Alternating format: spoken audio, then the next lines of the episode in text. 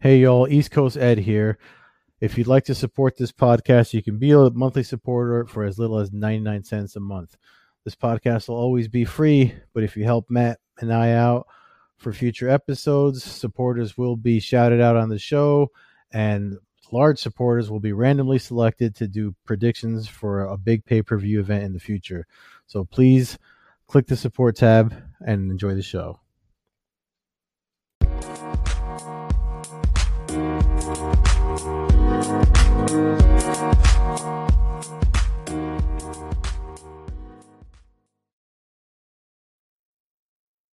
Hello, ladies and gentlemen, and welcome to the Coast to Coast Combat Hour.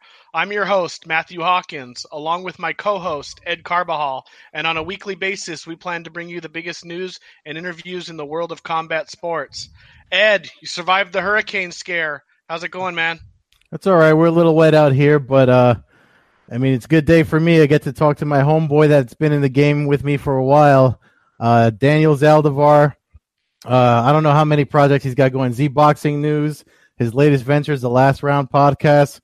¿Qué pasa? What's up, man? Well, I'm not in a hurricane over here in Los Angeles, I can tell you that. So, we're pretty dry over here. I think it was, 87 degrees today over here in Southern California, the LA area. So, I feel for you, man, over there, that rain and that hurricane. But, yeah, you don't like feel you said, for me, dude. You never feel for me. You always rub your nice weather in. But like you said, yeah, we go back quite a few years. Of course, you're the MMA guy, and then I'm the boxing guy. Yeah. So whenever we need information from each other, we hit each other up. Yeah, and we're still here, surviving.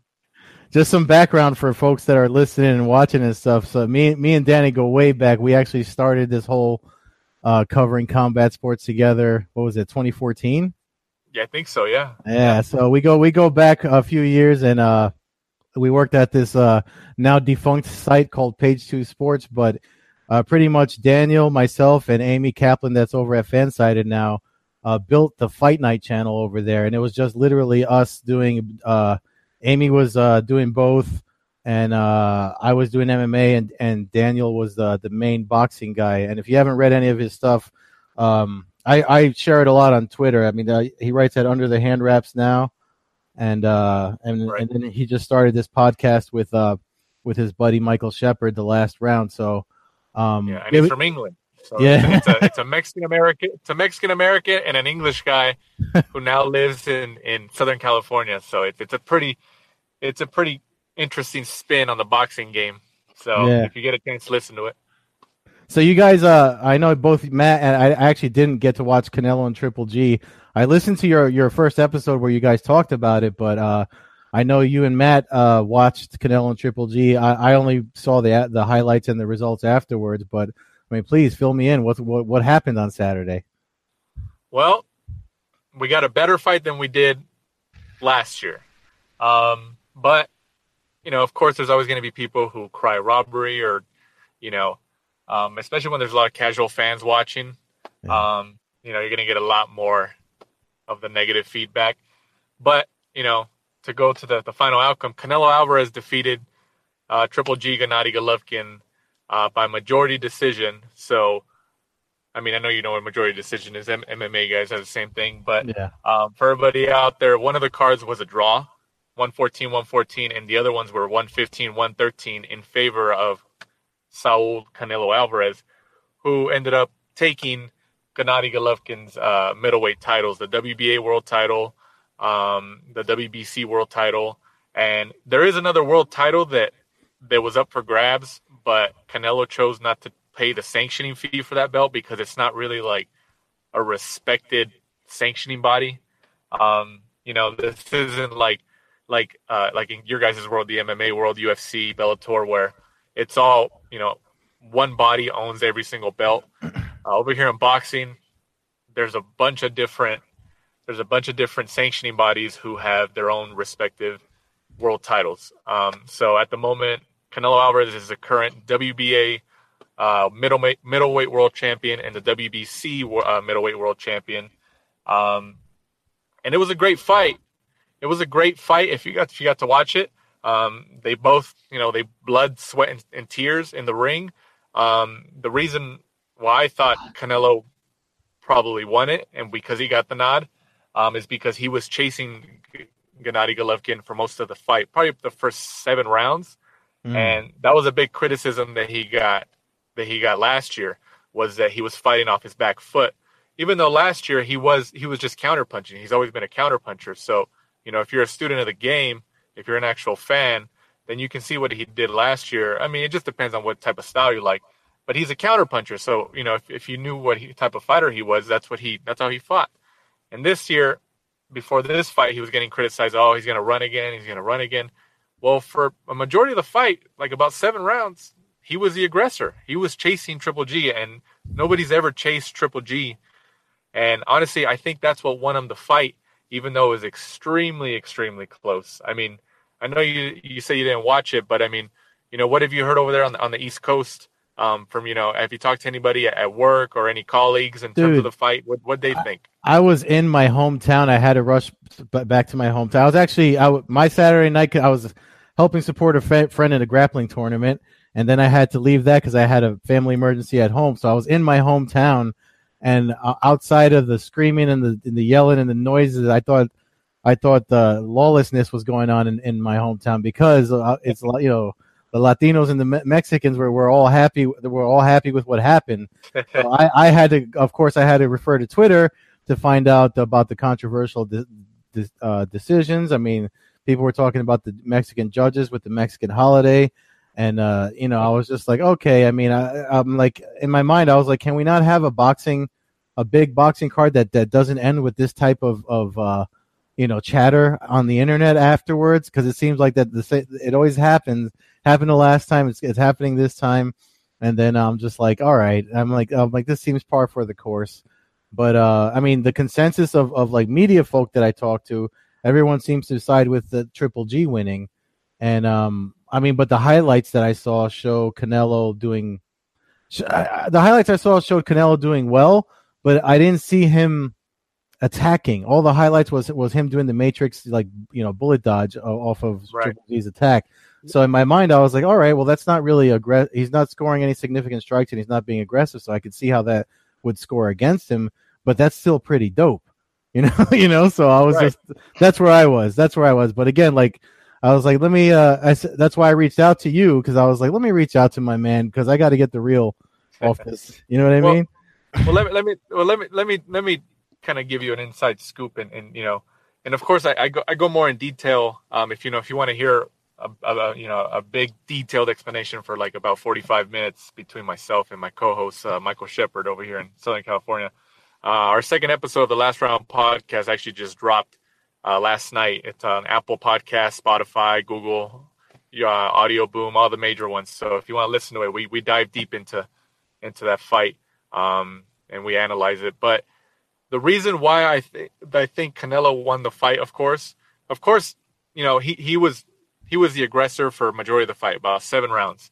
But it also depends on how you score a fight, especially in boxing. I mean, I know you guys can shed some more light on MMA and MMA judges and what exactly they look for and stuff. I mean, I have a general idea, but of course, you guys, I defer to you guys on that. But in terms of boxing, when you're a judge, or even just a fan, how you're judging the fight, but especially a judge, some of them are going to judge based on, okay, is this guy landing more jabs, or will they give you the round just because of the, you know, you touching your opponent? Your punches might not be significant with aggression that had an effectiveness behind it, but you're statistically winning that round because you landed more punches. Or are you judging based on the effectiveness of your punches? You know, the power punches. I think the CompuBox statistics following the fight was that Canelo Alvarez landed 145 power punches, and Gennady Golovkin landed, I think, like between 105 and like 110. So, you know, they were hand in hand, but Canelo's shots throughout the fight were more deafening. They were showcased more. But Gennady Golovkin landed more jabs. He outlanded Canelo in the jab category like 3-1. So, you know, and that, if you're a student of the game, like I scored at 115, 113 Gennady Golovkin. I did.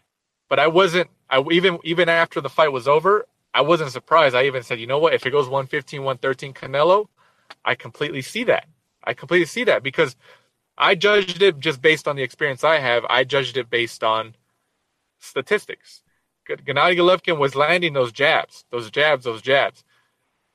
Canelo would still respond. So it wasn't like Canelo was getting tagged and then he stopped for the rest of the 2 minutes of the round, 3 minutes of the round, and he completely lost the round. But he responded. He responded with combinations.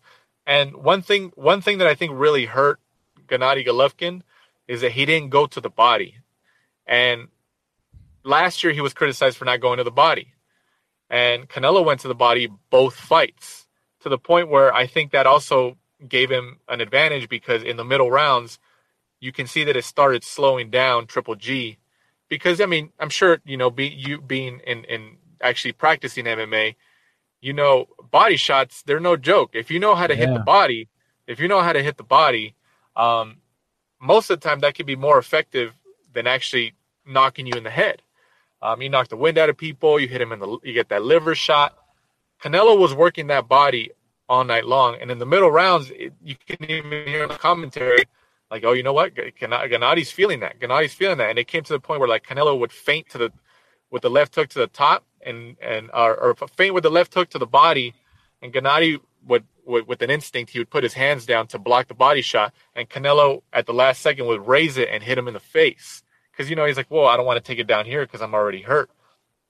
And Canelo just put in a lot of work in on that body. But Gennady was still coming back. In the later rounds, he came back. Yeah. And you know, I don't know where he found the gas, but he had gas in the tank. And like, as I mentioned, he outlanded him in the jab category. And that's what I was focusing on. But like I said, even though I scored at 115, 113, at the end, I said, you know what? If it goes draw or 115, 113 Canelo, I completely understand that. Like this was way closer than the first fight, and you know, people shouldn't be, you know, complaining about it and everything. But you know, I'm sure, like you guys know, especially when big superstars fight, like Conor McGregor or Canelo Alvarez, Floyd Mayweather, you're always gonna get a big subsection of casual fans who don't watch the sport, but they're attracted to the superstar who's in the bout. Yeah. And they're not, sorry to cut you off, but you know, they're not as savvy about the sport as, you know, us in our respective sports. So, you know, they're the ones that are sharing on Twitter a majority of the time. And you hear all this narrative and stuff, but you know, it happens, but you know, it's good that people supporting the sports regardless. What were you saying?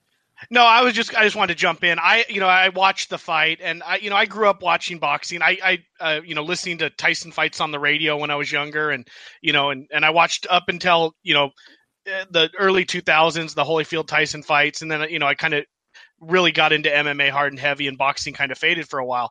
So I'm not an expert on boxing, but I feel like I know the game pretty well, and you know, other than not knowing all the up and coming guys, I catch all the good fights and stuff like that.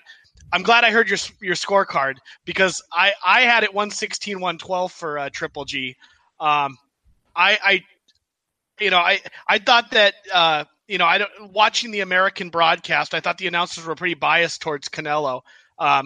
You know, what's funny, just to add to that, you know, what's funny is that last year, in last year's broadcast, they were pretty biased towards Triple G.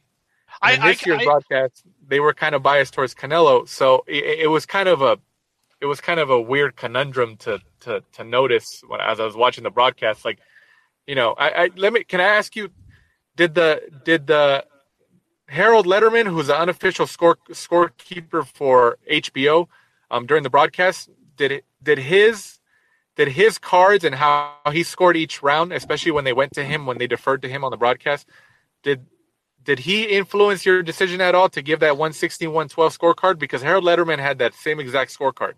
No, actually, when I watch it, I was on the MMAcommunity.com forum, and I actually post my score before Lederman's come out, so because I try not to be influenced by him. So I It would be on. I'd be honest if I didn't say I was rooting for Triple G, especially after the last result. So there could have been a small bias there. But I had it after 10 rounds. I had it 5-5. So it wasn't as if I And then I had Triple G winning the last two to make it 116-112. You had it 115-113. About 90% of the media I've seen had Triple G winning or a draw. I've seen one or two people had Canelo. I think the survey on the MMA community forum was about, not a ton of votes, but it was about 20 people voted either Triple G would have accepted a draw, and about two people had Canelo, would have accepted a draw. I mean, the majority of people thought it was a really close fight, a great fight, one of the better fights we've seen in a long time.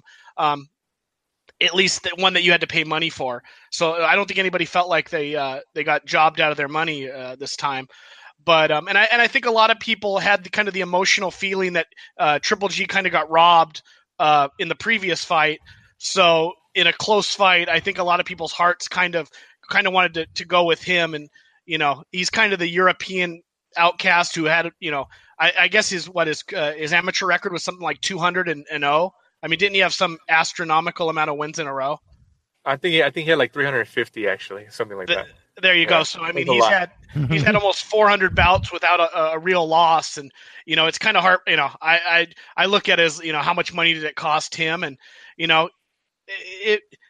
if he was the one promoted, and in boxing, you've always had a little bit of corruption. You have the fan bases. Canelo being the Mexican fighter, obviously has the big Latino backing for him. It's in Vegas, and it's a Golden Boy production. I feel like you almost start down two rounds when you kind of go into that atmosphere. Whereas if the fight would have taken place in Germany or Ukraine or some place like that, it might have been a different outcome. Maybe not necessarily right, because you might have gotten the favoritism in the other direction. But I think the most of the emotion and somebody like me is seeing somebody like Triple G, who seems to have put in so much time, and he finally got to the kind of the pinnacle of the sport, and then he really got robbed in the last fight. Had he won the last decision, I think people would have saw this decision and said, hey, it was a close fight, let's do number three and find out who the best in the world is. But, I think that's where a lot of the angle comes from, people like me and a lot of people who are into combat sports. But, like I said, you're the expert, but, just kind of get emotional when there's a big fight and get to know some of these fighters. No, I completely understand. I completely understand where you're coming from. And I think what a lot of it has to do with, especially not just taking into account the decision from last year, the draw outcome. And then, of course, a lot of people had Triple G winning, but it was a draw, and they felt that was robbery and all that stuff. But it didn't help that Canelo. This fight, remember, was supposed to happen in May of this year, the Cinco de Mayo holiday. But Canelo Alvarez got tested positive for clenbuterol, so it had to be canceled. And then he served like a 6-month suspension. That's why it got pushed to this past weekend. And I think that also affects people's emotions and how they view the fight, because obviously Triple G's tested a bunch of times, and he just seems like a humble guy and everything. He is. I've met him. I've interviewed him multiple times, and he has an endearing personality. So I understand people are drawn to him. So I think that also comes into account in terms of people's emotions following the decision, following the outcome. But when you're watching a fight, especially, especially at these judges who all the judges, pretty much everything to the T in this secondary fight was researched and agreed upon between both promotions, Triple G's promotion and Golden Boy for Canelo. So it's not like, somebody like got their own stuff over here and stuff over there. I understand it was in Vegas and the Canelo's a Vegas fighter and, Golden Boy. I completely understand, but, both promotions agreed on all three judges, on the gloves that were used. They all came to the same conclusion before the fight started to, okay, this is going to be as fair as possible, And even in the last, like, 3 rounds, Triple G's trainer, Abel Sanchez, who's up here in Big Bear, California, even, I don't know if you guys, in the audio of the broadcast, he was telling Triple G in the corner, like in the last 2 or 3 rounds, we're losing this fight. We're losing this fight. I need you to go knock him out. I need you to, because Abel Sanchez even is like, you know what? This is way too close. And Abel Sanchez is the type of guy, like, you know, throughout the last several months, he was talking all this smack on Canelo, saying that he ran the first fight. He needs to stand there and fight. He needs to stand there and fight. You know, he didn't give his fighter a fight. And Canelo came and he took the fight to Gennady Golovkin. Like, he, you know, all those criticism he got, I think he really took him to heart, and he took the fight to him. And when Abel Sanchez said that on the broadcast, like, Gennady, we're losing this fight. We're losing this fight. That's when I was like, okay, he knows, you know? I mean, how of course, you know, as a trainer, especially being with a fighter for a long time, you want to be able to tell them the truth to motivate them and, you know, get a win and stuff. But, you know, sometimes there's trainers that's just like, all right, you're doing well. Keep going and get that jab going, get that left hook going, you know, stuff like that. But he told them, like, we're losing this fight. I need something from you. And then following the fight, they interviewed Abel Sanchez, gave a couple interviews, and he was very graceful in his defeat. He said, you know what? I understand. He was like, that was a justified decision. And last year, it was a completely different tone for him, where he said, no, they robbed us. Like, you know, Gennady won all those cards. What that 118-110 score was a complete disgrace, which it was. But, you know, Abel Sanchez, the trainer of Gennady Golovkin, even said, he was just like, no, you know what? Like, Canelo came to fight. He proved me wrong. He came to fight. Congratulations. I hope we can do it a third time. He was graceful in defeat. And when you're and he was the guy I was looking for in terms of what he had to say following the fight, because he's very vocal and he's a big student of the game, and he knows his boxing, and he's training one of the best boxers in the world. And when he said, you know what, I understand how it went that way. You know, he was graceful in defeat. He's like, Canelo came to fight. And that was very, very telling for me. Very, very telling. So, you know, that's why, like, you know, people should be happy that we're going to get a third fight here. I mean, this last fight was great. So you don't mind a third fight? Because it seems like I don't know. It seemed like from what I saw, it was 50-50 as far as people wanting to see have a third fight. Usually, best 2 out of 3 is what settles it. So I guess the third one has to happen to settle it.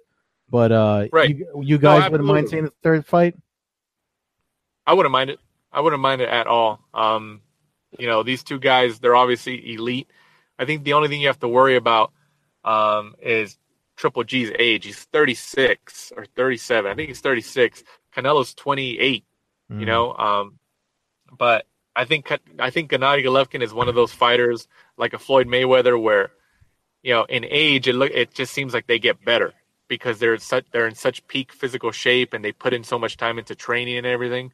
So I'm not saying that, you know, Father Time isn't going to catch up to everybody. It catches up to everybody, you know, especially fighters. But, you know, there's always those fighters that they're just so dedicated to the training, to the sport, that, you know, they can still perform at an elite level. So I don't, you know, I think Triple G will still be an elite fighter if they fight the third time. But I wouldn't mind seeing it. My money's it's going to happen in May again, but.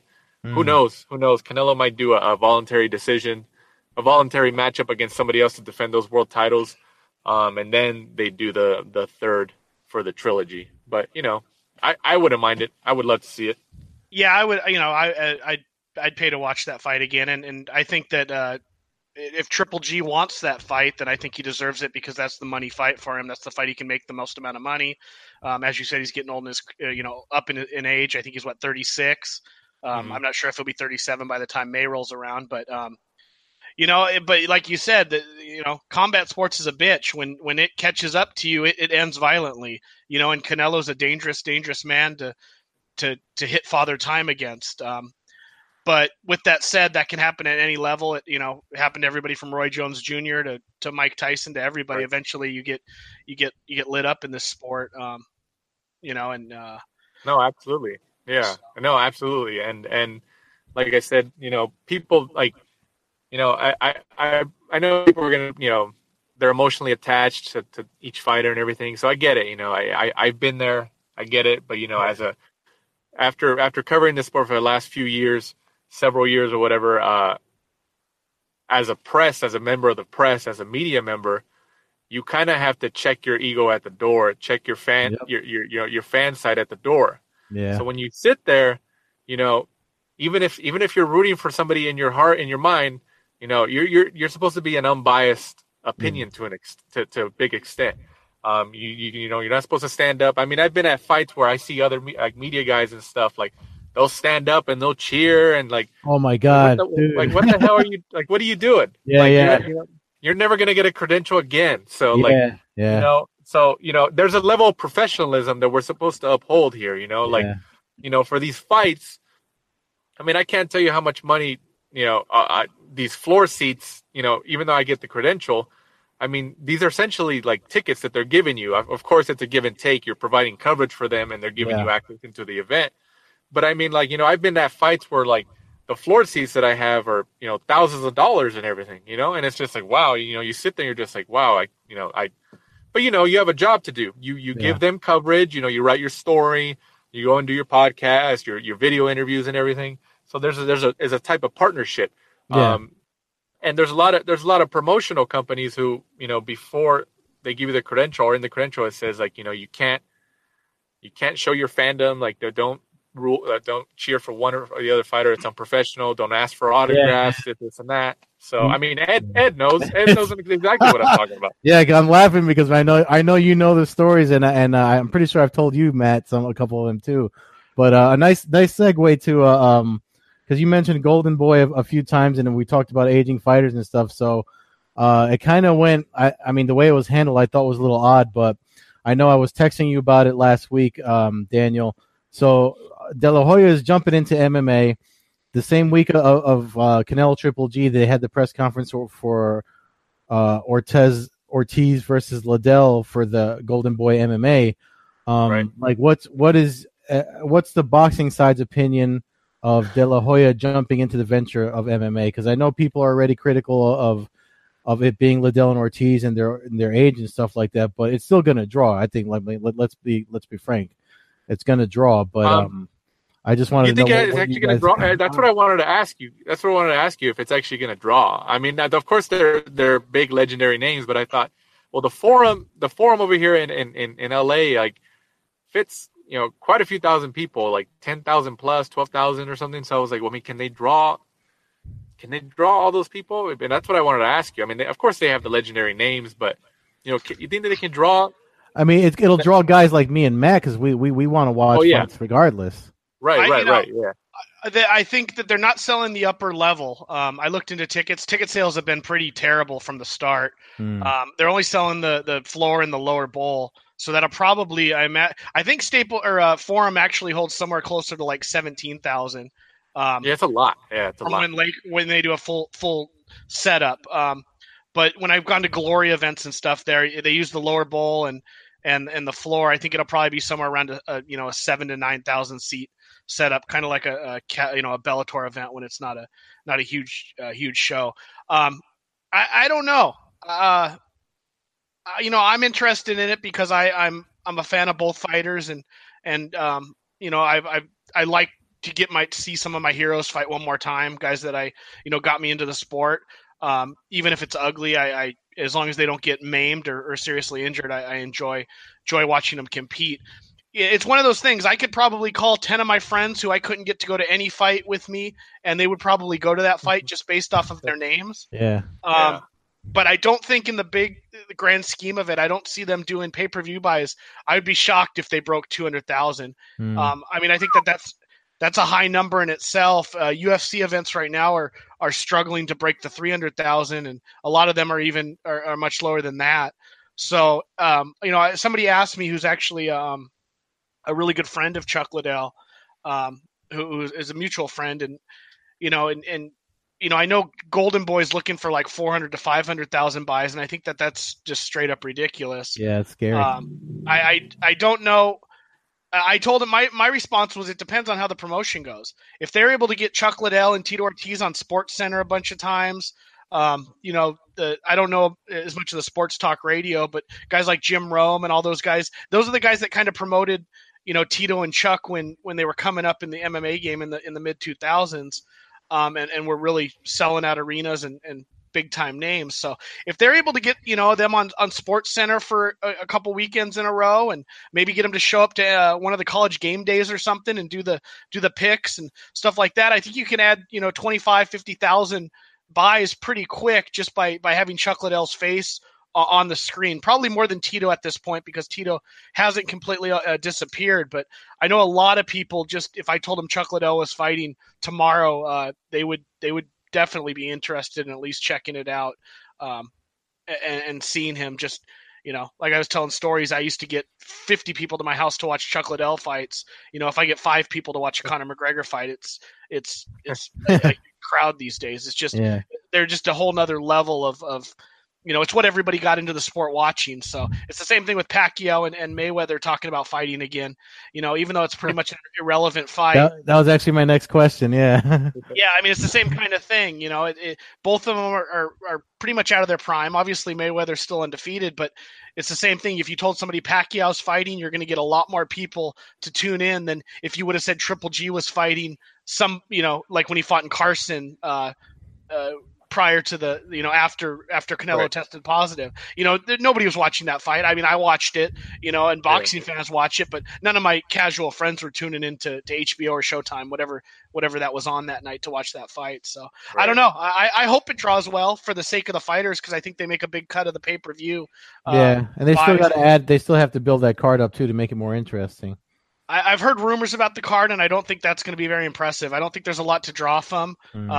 Especially with all the big names and all the big organizations. And then a lot of the guys that are getting sucked up by bare knuckle boxing right now, that could have potentially helped fill out those cards. Brendan Ward, we just heard Brendan Ward and Johnny Hendricks signed to fight in the bare knuckle boxing. Yeah. You know, those are guys that hypothetically you could have put on the card and, you know, wouldn't have boosted it much, but would have helped at least at the gate by, you know, selling tickets.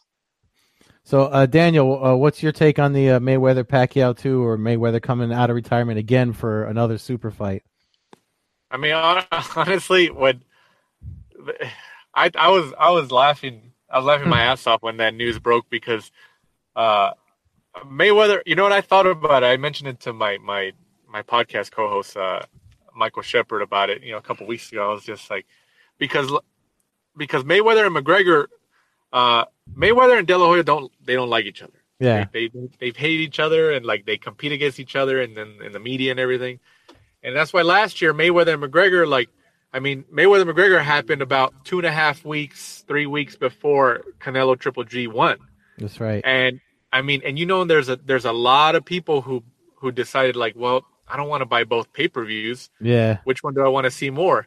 Well, I'm going to buy Mayweather-McGregor because it's this weekend and it's a huge fight, and it's an intriguing matchup, even though, you know, you kind of know what was going to happen. Yeah. But it's intriguing, and they're the biggest stars in, you know, not just like in their respective sports, but they're like in pop culture as well. So, you know, Mayweather strategically did that last year. And I was telling my co-host, I was just like, you know, I feel like he's going to do something again. He's going to do something to try to steal the limelight. Well, sure enough, Saturday morning, he released this video where him and Pacquiao meet up at some rave in Japan or something, and they're like, oh, let's do it again. And then Mayweather turns to the camera. He's just like, oh, you know, I'm coming back in December. December, we're gonna do it. I'm like, what the hell? And I was just like, oh my god, this guy is.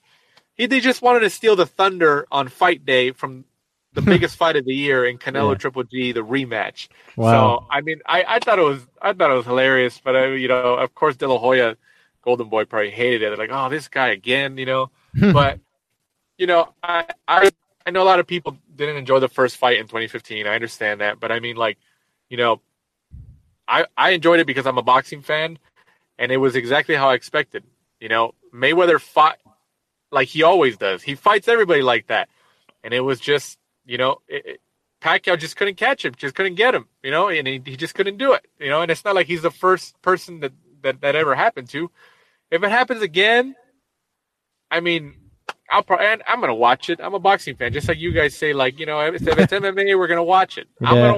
I'll watch it again, but honestly, I don't think it's going to happen. I think it was just all smoke and mirrors. It was more to take, you know, they're trying to feed, they're trying to see what the interest is in. I mean, they were talking about Mayweather McGregor too, and then they were going back and forth on social media. I mean, you know, if the demand is there and if they can kind of measure it and then they can make another solid payday, well, of course they're going to do it. Yeah. But you know, they're testing the waters here, so you know, time will tell. But I don't think they're going to fight again. I think it's just all smoke and mirrors, and it's just a big circus. But I think it's hilarious. Well, Mayweather's not going to fight any of the top young guys, right? I mean, that's pretty much we've determined that he's in it for the money, and he's not going to risk his record fighting somebody like, you know, I know Triple G's a little heavier than him, but hypothetically somebody like that or a Canelo. No. He fought Canelo already once, but you know, he's not going to go through that again. And so with that said, other than some kind of off fight against a Mayweather or a McGregor or a TJ Dillashaw in MMA or something like, or other than Pacquiao in boxing, is there anybody else that would attract any kind of crowd for him to fight or make money for him? Even if it didn't sell? In terms of money, I mean, Mayweather will draw on his own. I mean, like when he was fighting guys that didn't really have a name, but they were great boxers, undefeated, and they were like on a winning streak. He was still drawing 700, 800,000 pay-per-views, and analysts were calling that a failure for him because he was always breaking 1 million, 1.5 million. And 700, 800,000 buys is ridiculous. Like that's a lot. But to somebody like Mayweather, who had such a high bar, it was a failing pay-per-view event because he was always breaking 1 million, 1.5, 2 million. So Mayweather would draw on his own, you know, at least probably 400,000 or 500,000 at least. But in terms of, you know, having that dance partner where they're going to actually draw somebody to, I mean, the only people out there is who he can, you know, get a big buy rate is, of course, McGregor again, you know, which if it happened once, it could happen again. Pacquiao or Canelo. There's not to say that there's fighters in that division between 147 and 154 where he fights that won't give him a good fight. And they're young guys. They're world champions right now. Like guys, there's a guy named Errol Spence. He's from Dallas, Texas. Oh, yeah. He's a current IBF welterweight world champion. He's like 27-0, and he's probably the best welterweight in the world right now. I mean, there's other welterweights, Terrence Crawford, and those guys are right up there. But in my opinion, Errol Spence is probably the best welterweight in the world. So there's fights out there that are intriguing if you're a boxing fan and you know the sport. But Mayweather's not in the business anymore of fighting guys for competition. He's going to want you to have some type of name. That's why he would only come back for Pacquiao if the money's there, McGregor, or Canelo if Canelo goes down to like 155 or something like that. Mayweather's not in the business anymore of coming back to fight these young guys, especially since a lot of these young guys at welterweight within his weight classification are signed by his advisor, Al Haymon. So, you know, if he comes back and he fights one of these young guys and he beats him, it's going to hurt his advisor's investment in that young guy, you know, and the long-term investment is in these young guys who are world champions at the moment, who are still building their careers. So, he won't come back for any of the prime fighters right now in that weight classification. He'll just come back for Pacquiao, McGregor, or Canelo, and Canelo's a bit of a stretch because he fights at 160 now, and you know he can't make one. He can't go back down to 154 or 150 where they fought. They fought at 152 when they fought a couple years ago, and Canelo can't make that weight anymore. So I think your only viable options in terms of money is Pacquiao and McGregor.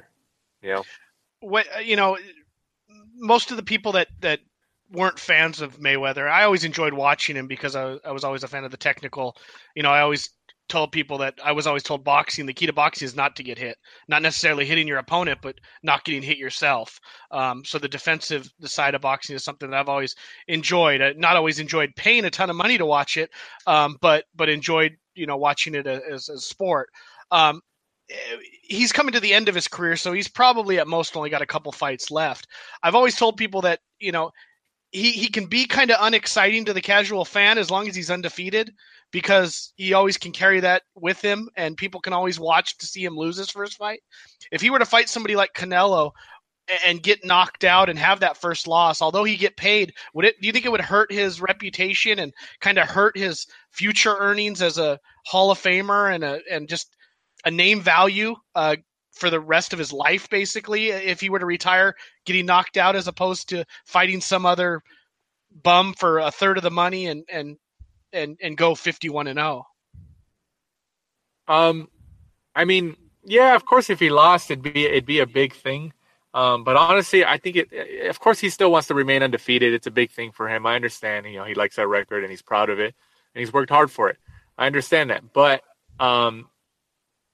even if he lost now, if he got knocked out or something, I mean, the guy's like, essentially he's been the highest paid athlete for the last several years. And he was the highest paid athlete this year on Forbes magazine. And he didn't even fight this year, but he's just like, it's just because he makes so much money. Yeah. Especially from that McGregor fight. So, I know he likes his undefeated record. I get it. I mean, I don't think he would risk it, but even if he does and he lost, even if he got knocked out, he's the type of guy he would, be graceful in defeat and be like, oh yeah, father time caught up to me. But it's easy to say that when you got $700-800 million in the bank. So but a loss would essentially end his run as a. Do you think he could take a loss and then still come back and sell as many pay-per-views? I think it depends on the type of loss and who the loss was against. I mean, of course, there's guys out there like even in them. Of course, in the MMA world, you can take a loss and then if you still, you still grind it out, you can come back from it and sometimes become a bigger star. Like Canelo Alvarez, the only loss he's ever had is against Mayweather. Mayweather beat him when Canelo was 22 years old, and they sold like 2.4 million pay-per-view buys, and that was a big event. But everybody knew, like, you know what? Canelo's just not ready for somebody like Mayweather, and he wasn't. And that was a disappointing loss for Canelo. I mean, if you watch the Showtime All Access behind the scenes, you can see that he was very emotional following the loss. But look at now. Canelo, after that fight, he's a bigger star than he's ever been after that fight. I think for Mayweather, if he took a loss, I mean, I think it would hurt obviously his drawing power. But that's not to say that people still wouldn't want to watch him. He's always going to have some type of drawing power, and I think he knows that. I mean, I think he knows that he didn't really sell. People aren't buying his fights to see him knock out guys or beat guys. They're buying his fights because of his personality, and they want other guys to beat him up, to knock him out. Yeah, that's why they're buying it, and he knows that. How many times has he said that? Over the years in interviews and in all these like behind the scenes HBO 24/7s Showtime All Access? Yeah. He says he's like, whether you pay to see me lose or you pay to see me win, you're paying to see me. Yeah, he's right. He's right. He is. So it's like, McGregor's probably like that too. Yeah, well, I mean, I was just gonna say, just to compare it to MMA, maybe McGregor's not so much like that because of all the he actually draws like all of Ireland to Vegas when he come, or he'll probably draw them all next month. He draws them all to New York. He's in New York this week, and they're not even letting the general public in like they normally do for press conferences. It's media only. Back to the thing about wanting comparing it to MMA, even Dana White, as recently as whenever CM Punk fought last, he commented, he's like, well, when you can draw like CM Punk, then I'll put you on the main card. Because yeah, I remember that. I saw that quote. Yeah. Yeah. So even though he's 0-2 in MMA, they put him on the main card because people are tuning in to watch this WWE guy catch a real beating. You know what I mean? But so, they did terrible ratings on that show, so they did. Yeah, they did. I think Dana White might have got ahead of himself after the first. But there's still people that watch. I mean, even with the low numbers. I mean, if you ask people, like when I was watching it, the people around me were like, I heard people say, I just want to watch him get his ass beat. I mean, Mike Jackson rather didn't help his own cause any by performing the way he did. He would have done himself a favor had he knocked out. I wrote mad articles about that, but so I'm not going to beat a dead horse, but like he would have done himself a favor. That's why you're not hearing him to come up in the UFC anymore either. But anyway, that's besides the point. Did you catch on Twitter? I saw it before the show went on here that McGregor tweeted out that the press conference was open to the public. Huh. And I don't know if it actually is or if he's not. Just trying to start a riot then. Yeah. Because he you know, I didn't see how many I imagine you're going to have. Although I got an email from MSG before when I was making my way home. I didn't read it. It was from someone that works at MSG. So I don't know if they changed that because fans got mad or whatever. So we'll see what happens. I mean, I'll probably verify it after, and I'll let you guys know. But you know what? One thing I wanted to ask you, Daniel, because Matt and I talked about it. I don't know if you went to anything for it or have talked about it with boxing guys. DAZN, DAZN with the Matchroom Boxing and the Boxing World Super Series. Obviously, they added Combate Americas and Bellator to their programming for here in the U.S. and Canada. So how are boxing folks handling the streaming option? I mean, you know, I never really hear much. I know I've talked to you about it in the past as far as like keeping up with technology. You know, boxing always kind of bothers me how it's like they do things a little old fashioned, and now you have the streaming option. I feel like I don't know what's the opinion of you guys with DAZN coming into the U.S. I mean, the people I've talked to and personally myself, I enjoy it. I think it's great. Like you said, you know, all this streaming options and stuff. I mean, that's the way of the world now is all these Netflix, Hulu, you know, HBO Go, HBO Now, all that stuff. You know, that's the way of the world now, you know, is streaming. That's why, you know, when there's a Showtime card or even an HBO card for the last, you know, probably year and a half, they'll show the undercard fights on YouTube. They'll stream them live on YouTube. So, you know, they're slowly getting into that. And I think for DAZN, I think it's great. I think it's great. They struck Eddie Hearn, who's the head of Matchroom Boxing. You know, he struck a big deal. I forgot some big investment firm or some big investment guy over there in the UK, but it's a lot of money. And it gives fighters, you know, more platforms. You know, and then ESPN released their ESPN Plus app, which is $4.99 a month, $5. And there's a lot of fights being streamed on there. And it's not, they'll be streamed live. And then, you know, if you miss it, you can still go on the app and watch it because they're saved on there, which is great. Yeah. So I think it's great. I think it's great for fans, casual fans, boxing fans, MMA fans. I think it's great. And especially now, at least for boxing, there's a lot of television deals that have been signed in the last several weeks for Fox. You know, DAZN has some and stuff like that. You know, Showtime and stuff like that. I mean, HBO is kind of on the fence, and nobody kind of knows what their future is. But there's a lot of television contracts and a lot of streaming contracts that are coming into the fold. Even Facebook Watch is coming into the fold with Golden Boy. So, PFL uses them a lot. Yeah, so I think it's great. I like DAZN. I've talked to Eddie Hearn multiple times at events. He's been over here in LA multiple times, and I think it's great. I think he's a promoter's promoter. Like he knows the marketing, but he's a young guy. You know, he's like 6'3", 6'4", and he's a young guy, so he knows how to adapt with the times. But he knows how to market his company and his fighters.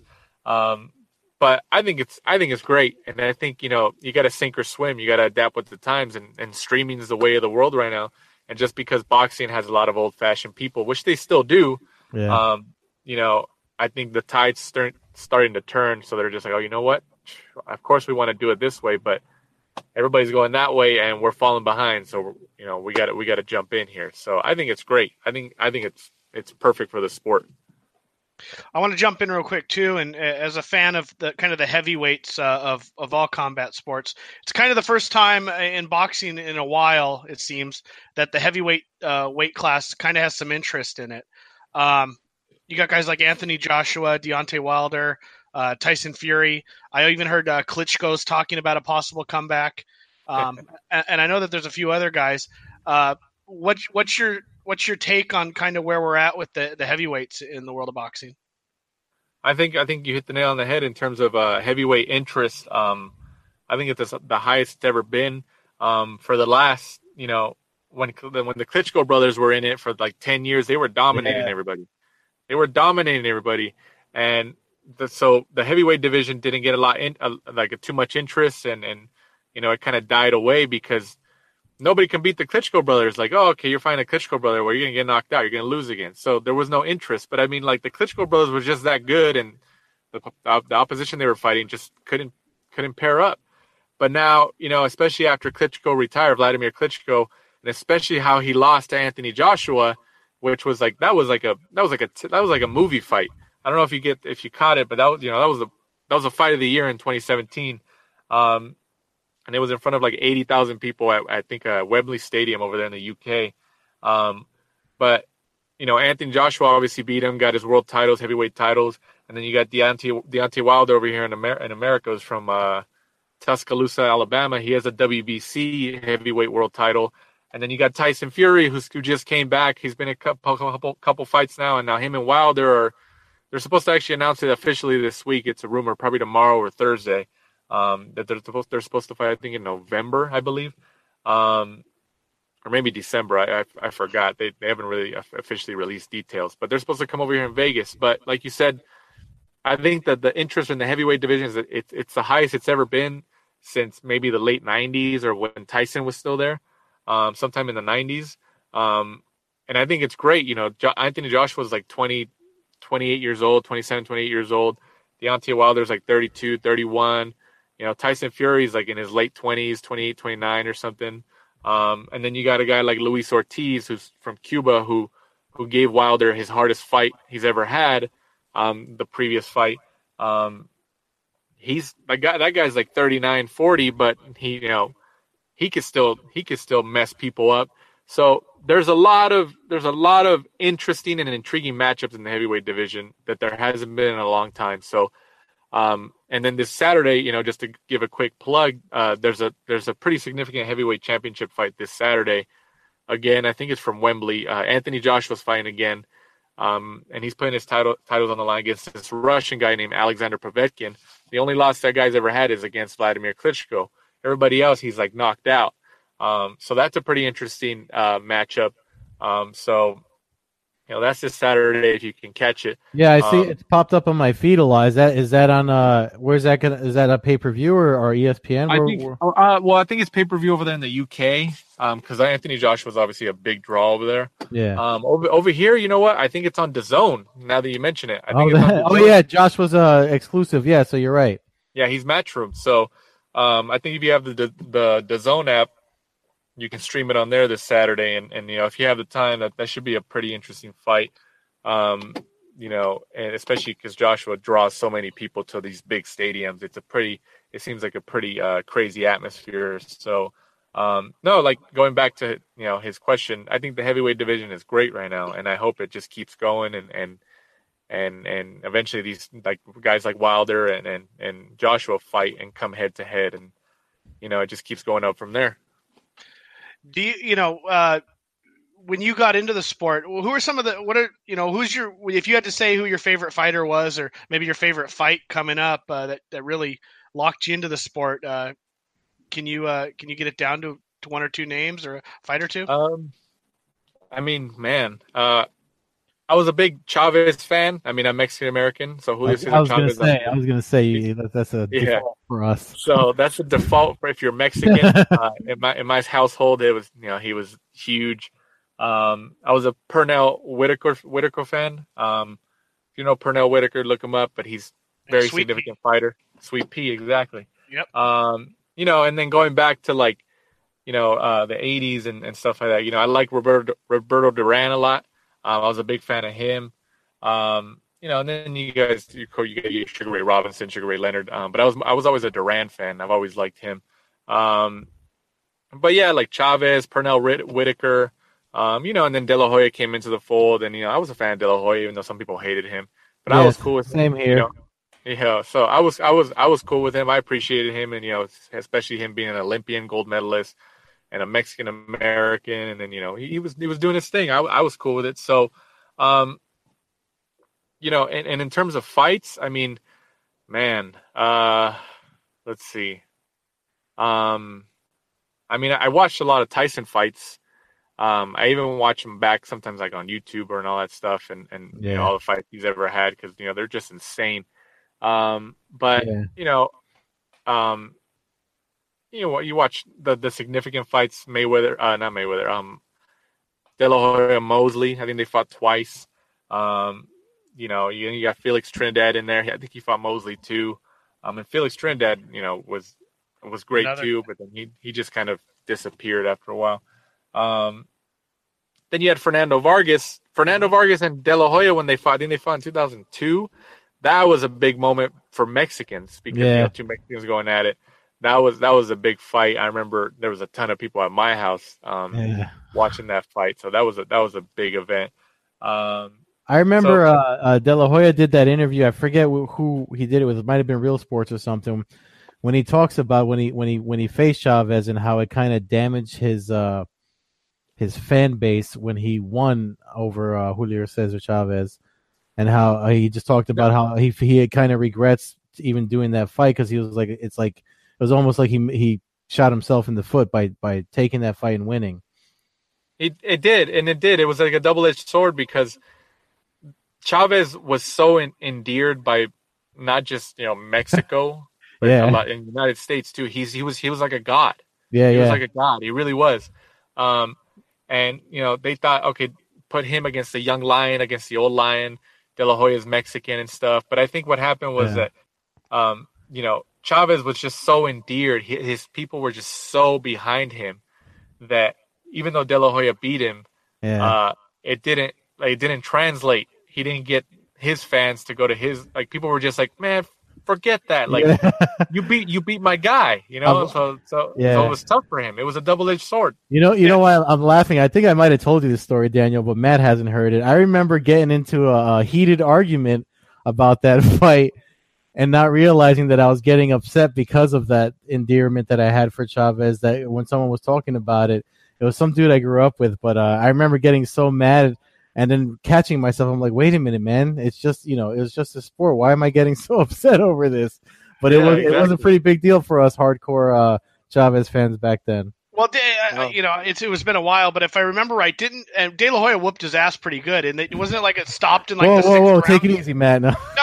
But if I remember right, it was like wasn't it like a sixth round stoppage? Or I think I believe so. Yeah, but that it goes to what you were saying. Like I'm a big Fedor fan. Fedor tapping out to Verdun, I'll pass the torch. Bigfoot Silva can go f himself. You know what I mean? It's not like he lost. Chavez didn't lose a close decision. He got his ass whooped. So if you're a fan of Chavez, I can see you kind of looking at De La Hoya and not wanting to, and it being hard to accept passing the torch and moving in that direction as far as changing your allegiance to who you're rooting for. Like I said, whereas I became a Verdun fan, even though he beat my guy, I never rooted for Bigfoot Silva in a fight after he beat Fedor. So it's just kind of the way it is, but. Man, this has been awesome. We talk about being a show that kind of talks about all combat sports, and obviously we lean MMA and we try to talk a little glory and when boxing matches come up. But it's been awesome having some jiu-jitsu. We've had jiu-jitsu, we've had submission grapplers, we've had them on the show, and we've talked actually quite a bit about that. But this is the first time we've had a boxing analyst and expert on, and one of the best.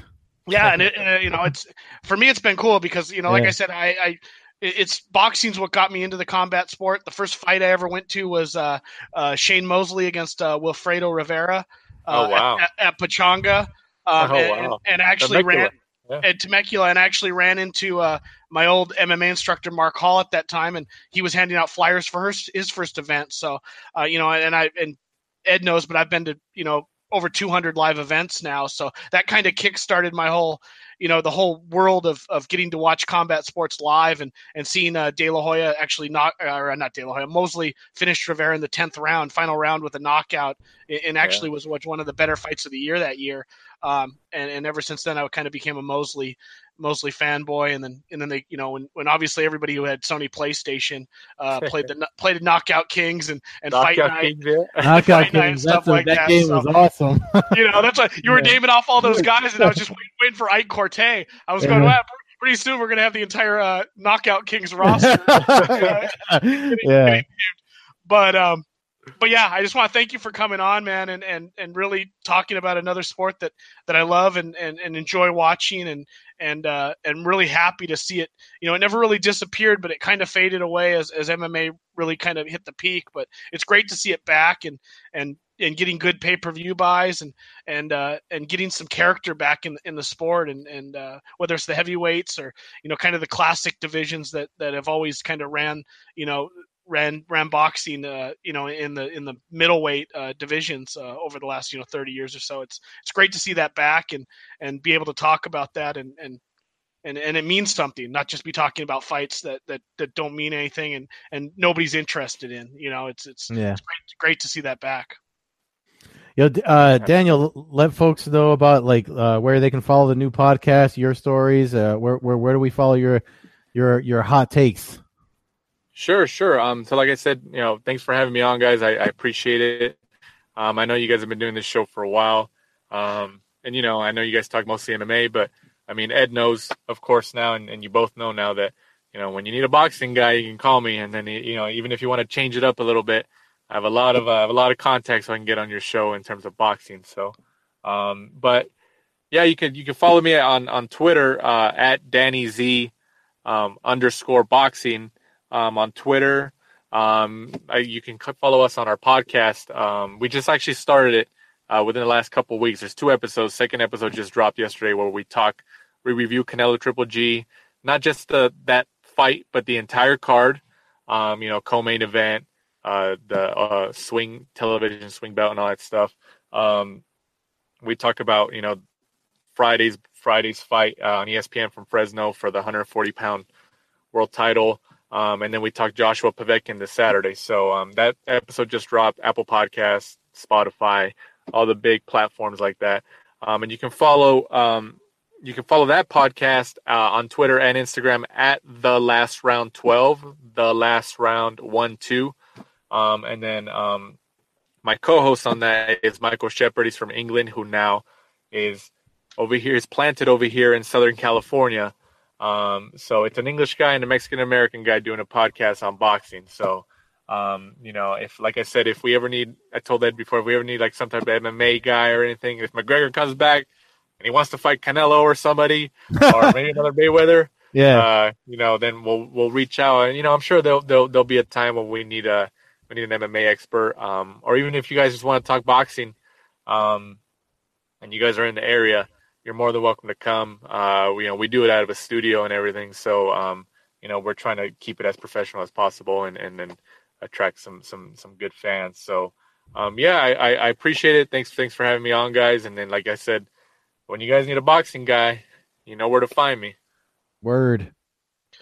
Awesome. And as usual, fans can follow us at Combat Hour on Twitter, myself at MMA Hawk 21 on Twitter and Instagram. You can follow Ed at Carbazal on Twitter and at Carbeerzal on Instagram. We also have some merchandise available at teespring.com. TESPRING.com. You can search it for Coast. It's Coast to Coast Combat with dashes in between each word. Or you can see our link on Twitter. And if you're interested in any of the merchandise, let me know. If you're interested in any other kind of merchandise, there's a lot available to us. So I'd be happy to put something together if anybody is willing to represent the podcast and support us. So with that said, you know, we're still waiting. Hopefully next week I'll have a main event for my damn birthday in New York coming up for UFC 230. Well, by Thursday, you'll sure have it. Yeah. Yeah, I know. We're going to find out there's Mayweather Pacquiao 2 before I find out who's fighting in 5 weeks in Madison Square Garden. So hopefully we'll have that to talk about in the press conference, and we'll see where we're at in any other announcements in the world of boxing or MMA. Good talking to you guys. All right. Hey, Daniel. Yeah. When are you going to stop telling me how to live my life? I've been telling that to you for years, man. You still haven't listened to me. we got a regular Billy Joel over here. All right, guys. Thanks, man. It was a good time. All right, thanks, guys. Appreciate it.